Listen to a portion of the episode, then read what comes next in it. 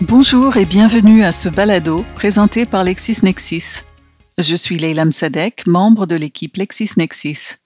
Ce balado contient des résumés provenant du bulletin hebdomadaire Jurisprudence en ligne, touchant des domaines de droit divers et comportant des décisions récentes et significatives ayant nouvellement été sélectionnées dans le bulletin disponible sur Lexis Advanced Quick Law pour la semaine du 15 mars 2021.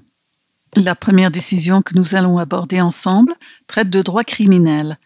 Il s'agit de R contre Slater, une décision rendue le 23 décembre 2020 par le juge Foucault de la Cour du Québec, chambre criminelle.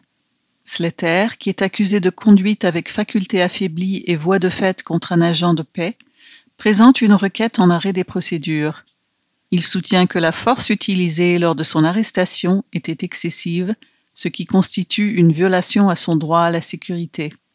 Lors de son interception, Slater présentait certains symptômes qui ont fait en sorte que les policiers voulaient le mettre en état d'arrestation pour conduite d'un véhicule à moteur avec les capacités affaiblies par l'alcool.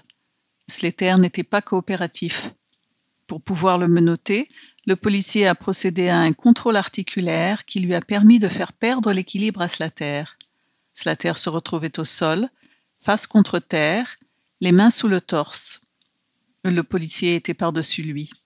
Dans ce contexte, Slater gesticulait et la deuxième policière a reçu un coup de pied à l'abdomen, ce qui lui a fait momentanément perdre l'équilibre. Le policier était toujours sur Slater. Celui-ci a tenté de se relever. À ce moment, le policier lui a asséné des coups de poing au visage. Ces gestes ont ralenti Slater, qui a finalement été menotté. Deux policiers appelés en assistance sont arrivés sur les lieux et une ambulance a été appelée. Les policiers ont gardé Slater sous surveillance à l'extérieur de leur autopatrouille parce qu'ils saignaient, crachaient du sang et qu'ils ne voulaient pas contaminer leur véhicule. Slater a été amené à l'hôpital où son comportement n'a pas été problématique. La requête est accueillie. Bien que Slater ne réponde pas aux questions des policiers, qu'il était réticent à la mise de menottes et qu'il se débattait quand le policier était par-dessus lui, il n'a jamais présenté de signe de fuite ou d'agressivité. Pour justifier l'usage de la force par un policier, il ne devrait y avoir aucune ambiguïté sur le degré d'agressivité, de résistance ou de danger que présente la personne contre qui la force est utilisée. En l'espèce, la preuve sur le comportement de l'accusé est contradictoire. Il faut conclure que le policier a frappé Slater au visage dans le but de le punir de sa réticence à la mise des menottes, et comme la force utilisée doit être exempte d'esprit de vengeance ou de colère, le policier a utilisé une force excessive puisqu'elle n'était ni raisonnable, ni proportionnelle et non nécessaire. Ce comportement contrevient au droit à la sécurité de la personne de Slater et constitue une conduite choquante au point où la tenue du procès risque de miner l'intégrité du système de justice.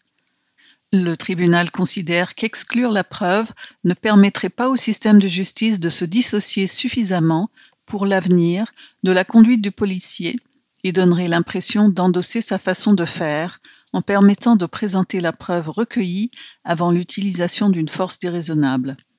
Dans le but de se dissocier des gestes posés par le policier et de ne pas les cautionner, le tribunal conclut que la tenue d'un procès reviendrait à absoudre judiciairement la conduite du policier et que seul l'arrêt des procédures est la réparation convenable et juste dans les circonstances. Nous passons ensuite à une décision en matière de procédure civile, soit l'affaire McCarthy contre le procureur général du Canada, une décision rendue le 30 novembre 2020 par le juge McAfee de la Cour fédérale. Le procureur général du Canada demande une ordonnance de mise sous scellé d'une pièce que McCarthy a déposée en réponse à la requête en radiation du procureur général.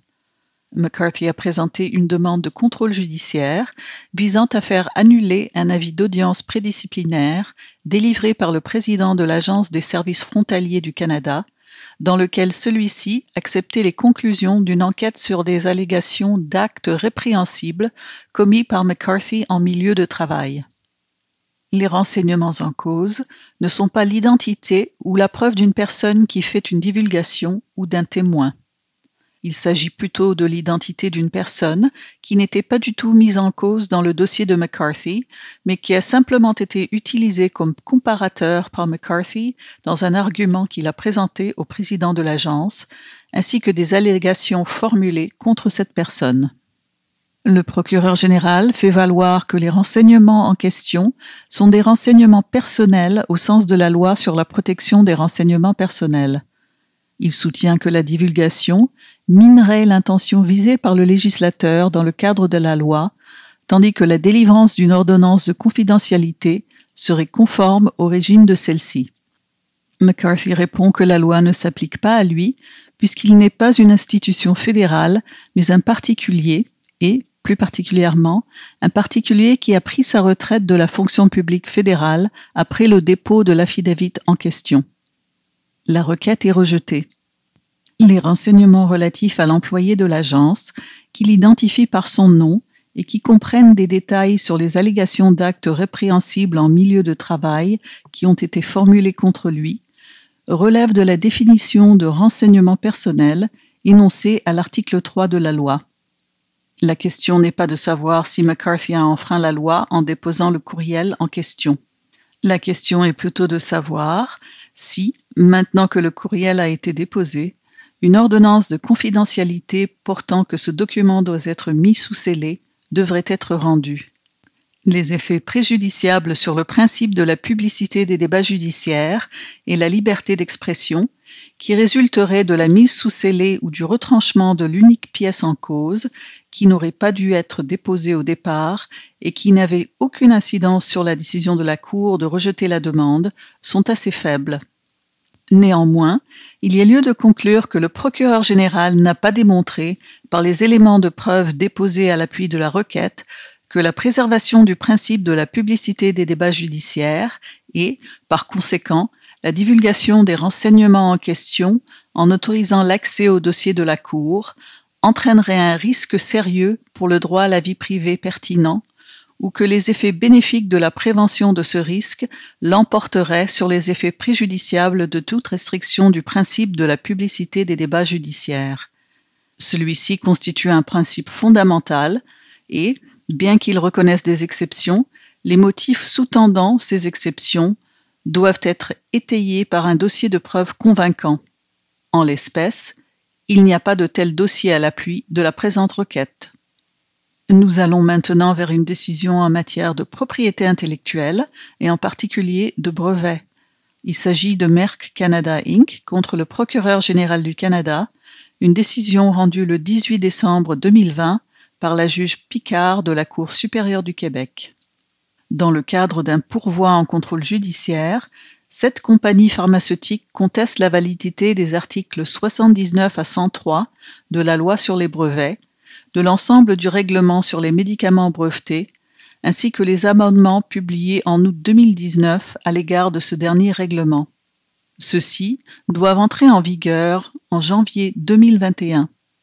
Le pouvoir du Conseil d'examen du prix des médicaments brevetés d'ordonner la réduction du prix de médicaments brevetés lorsqu'il juge qu'ils sont vendus à un prix excessif est au cœur des dispositions contestées. Les compagnies pharmaceutiques sont d'avis que les dispositions visées sont inconstitutionnelles puisqu'elles ne relèveraient d'aucun pouvoir conféré au fédéral par la loi constitutionnelle de 1867. En effet, selon elles, la compétence du fédéral sur les brevets ne permet pas de fixer ni de contrôler le prix d'un médicament breveté ou de tout autre produit dont une composante est brevetée. Seul un prix excessif qui équivaudrait à un abus de brevet pourrait justifier une intervention du fédéral en vertu de sa compétence sur les brevets. Les compagnies pharmaceutiques plaident que le pouvoir conféré au Conseil d'imposer la baisse du prix de médicaments brevetés relève plutôt des compétences réservées exclusivement aux provinces. La demande est accueillie en partie.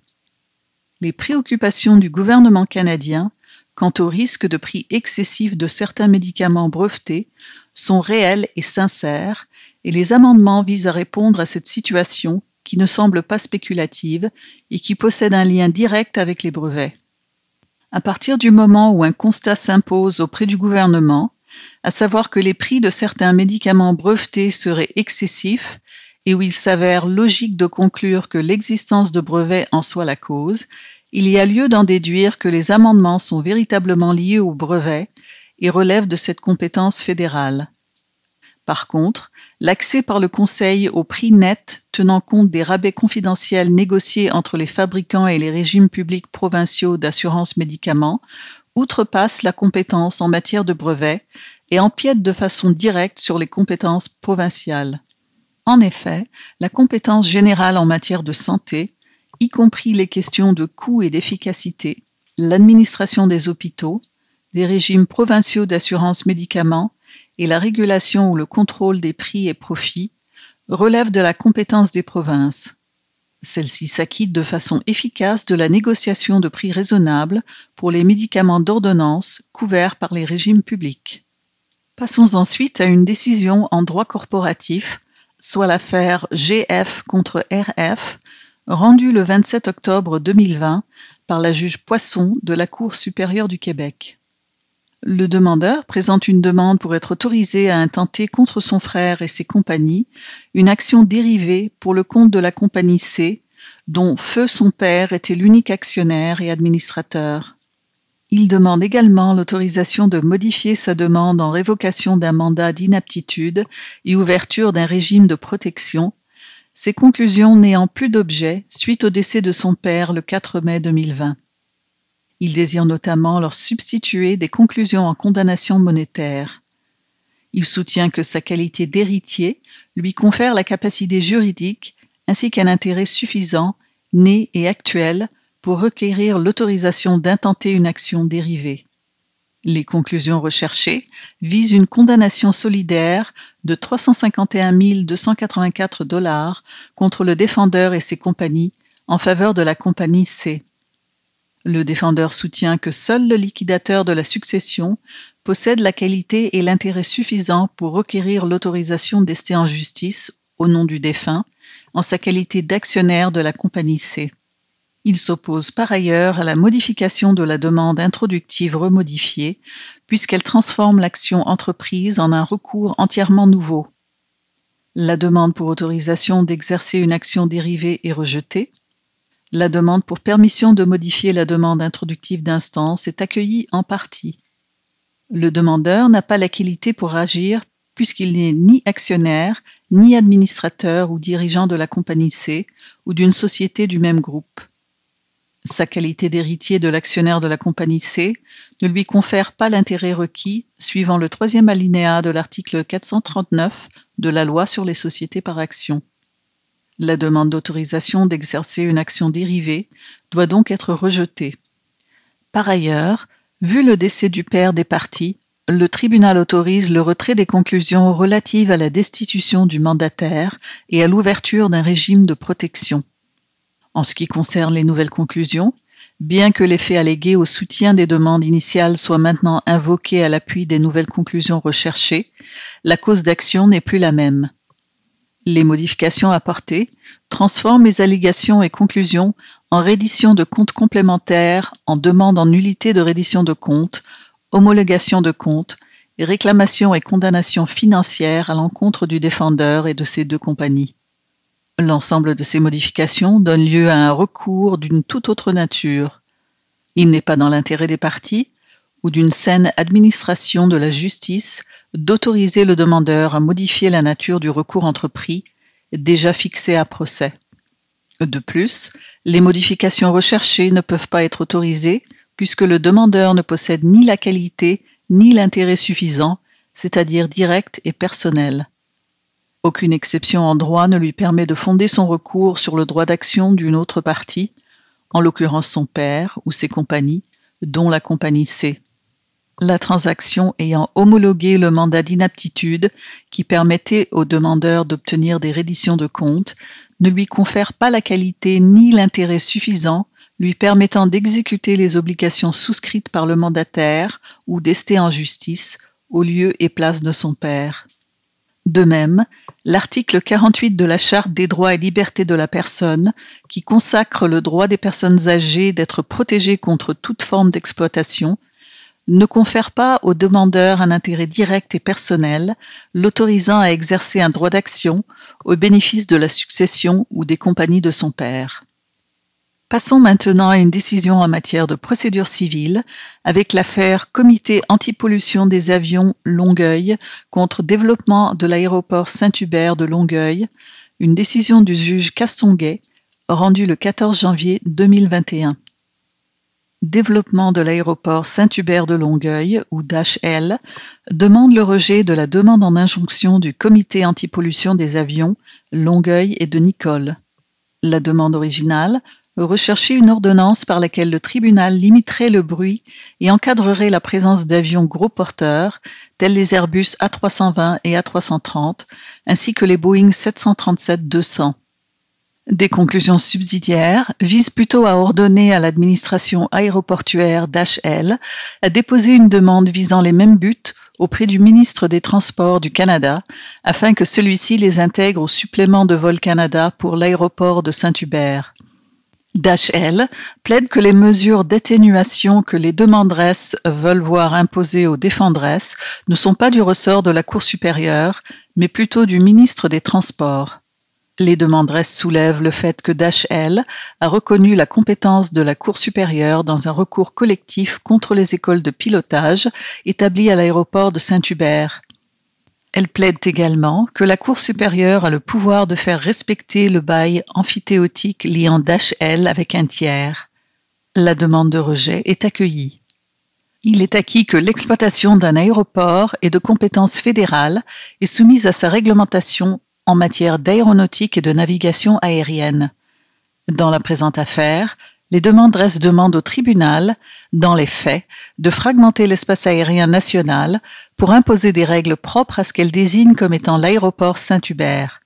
DHL soutient, avec raison, que si la Cour supérieure se saisissait de l'affaire avec les conclusions actuelles, elle s'arrogerait les pouvoirs du ministre des Transports fédéral.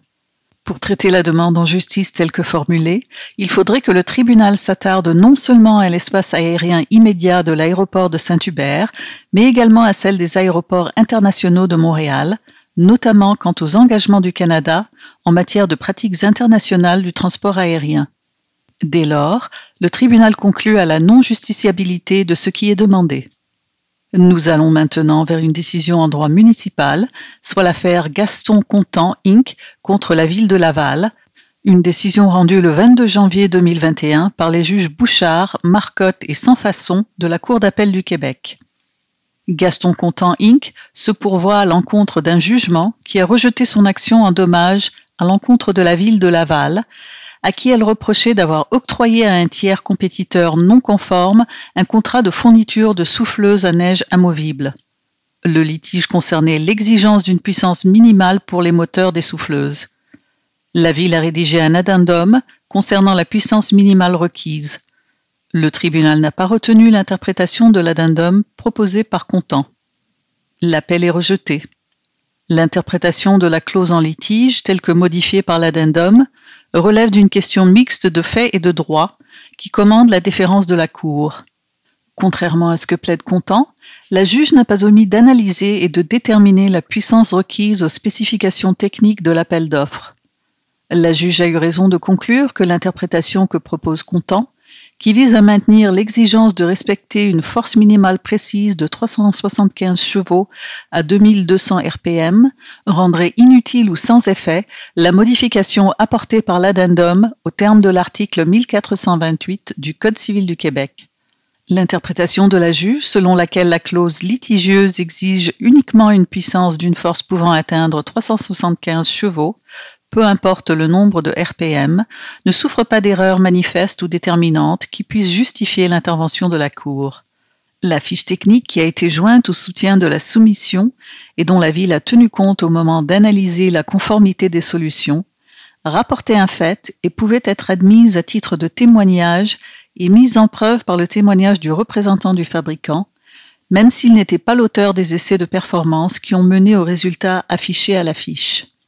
Le juge pouvait ainsi tenir compte des informations contenues dans cette fiche technique sans commettre d'erreurs révisables. Enfin, nous terminons ce balado avec une décision en matière de droit de l'environnement et des ressources naturelles, soit l'affaire Conseil des Inuits Pessamit contre Hydro-Québec, rendue le 10 décembre 2020 par le juge Dumais de la Cour supérieure du Québec. C'est une demande en injonction permanente présentée par le Conseil des Inuits Pessamit et l'Abri afin qu'il soit ordonné à Hydro-Québec de maintenir le niveau du réservoir de Manicouagan à une altitude ne pouvant excéder 353 mètres tant que les impacts de la hausse du niveau du réservoir sur l'environnement n'auront pas été examinés. Les demandeurs invoquent le non-respect de diverses lois de nature environnementale, tant fédérales que provinciales, de même que la Charte des droits et libertés de la personne. Hydro-Québec rétorque qu'elle a le droit d'utiliser le réservoir jusqu'à la hauteur maximale précédemment autorisée, soit 359,66 mètres, d'où sa contestation. Malgré tout, elle accepte de ne pas dépasser le niveau de 355,95 mètres ordonné par jugement interlocutoire jusqu'à ce que les autorités ministérielles se prononcent sur des demandes d'approbation qu'elle initiera. Elle plaide que la demande d'injonction permanente n'a pas de raison d'être, vu son engagement. Elle ajoute que les demandeurs n'ont pas l'intérêt légal pour s'adresser à la Cour supérieure, tout le débat technique et scientifique relevant d'instances administratives à l'exclusion de celle-ci. Elle soumet en outre que la norme invoquée de 353 mètres ne repose sur rien. Elle plaide que la Cour devrait exercer sa discrétion et refuser d'intervenir. La demande est accueillie en partie. La demande est plus que théorique. Le tribunal ne peut à ce stade-ci affirmer que son jugement n'aura aucune utilité aux fins de ce litige. Hydro-Québec réfère à un engagement unilatéral de formuler des demandes mais aucune demande concrète n'est transmise à l'ouverture du procès. Il faudra voir ce qui en est du processus et s'il a été conduit à bon port. D'autre part, la finalité de la demande judiciaire n'est pas de juger sur le mérite les questions environnementales et les autorisations d'exploitation. Il s'agit plutôt de statuer sur l'intérim, soit jusqu'à ce que les ministères émettent leur avis. La Cour supérieure a compétence à cette fin. Le tribunal est d'avis que les demandeurs peuvent intervenir judiciairement, surtout si les instances gouvernementales ne prennent pas position, comme c'est le cas jusqu'à maintenant dans ce dossier. L'article 19.3 de la loi sur la qualité de l'environnement permet notamment à une personne physique d'entreprendre une procédure en injonction si elle allègue une violation d'une loi ou de ses règlements. L'intérêt légal des demandeurs pour s'adresser aux tribunaux est d'autant plus réel du fait de l'engagement pris par Hydro-Québec à leur égard. Le tribunal estime qu'il y a lieu d'utiliser sa discrétion et d'accueillir en partie l'injonction. Hydro-Québec a accepté elle-même volontairement de ne pas rehausser jusqu'à 355,95 mètres avant que le processus d'autorisation soit complété et le tribunal peut certes donner une suite judiciaire à cette obligation. Il y a lieu de retenir ce niveau, qui correspond à la limite supérieure du marnage observé depuis 1984, plutôt que le niveau suggéré par les demandeurs, qui n'est supporté par aucun critère objectif. Le tribunal ne peut ignorer dans l'exercice de sa discrétion que le réservoir Manicouagan représente 22% des stocks énergétiques totaux d'Hydro-Québec et qu'il s'agit d'une pièce majeure et essentielle de la gestion hydroélectrique au Québec. C'est déjà la fin de notre balado de résumé du Québec pour cette semaine. Vous pouvez retrouver d'autres résumés de décisions dans notre bulletin jurisprudence en ligne de cette semaine dans l'Excess Advance Quick Law, soit une décision relative au droit corporatif, gestion Philippe Girard Inc. contre Clinique de réhabilitation prosthodontique de Québec Inc., une décision rendue le 13 janvier 2021 par le juge Quentin. Nous vous remercions de votre écoute et nous vous souhaitons une bonne semaine. À bientôt.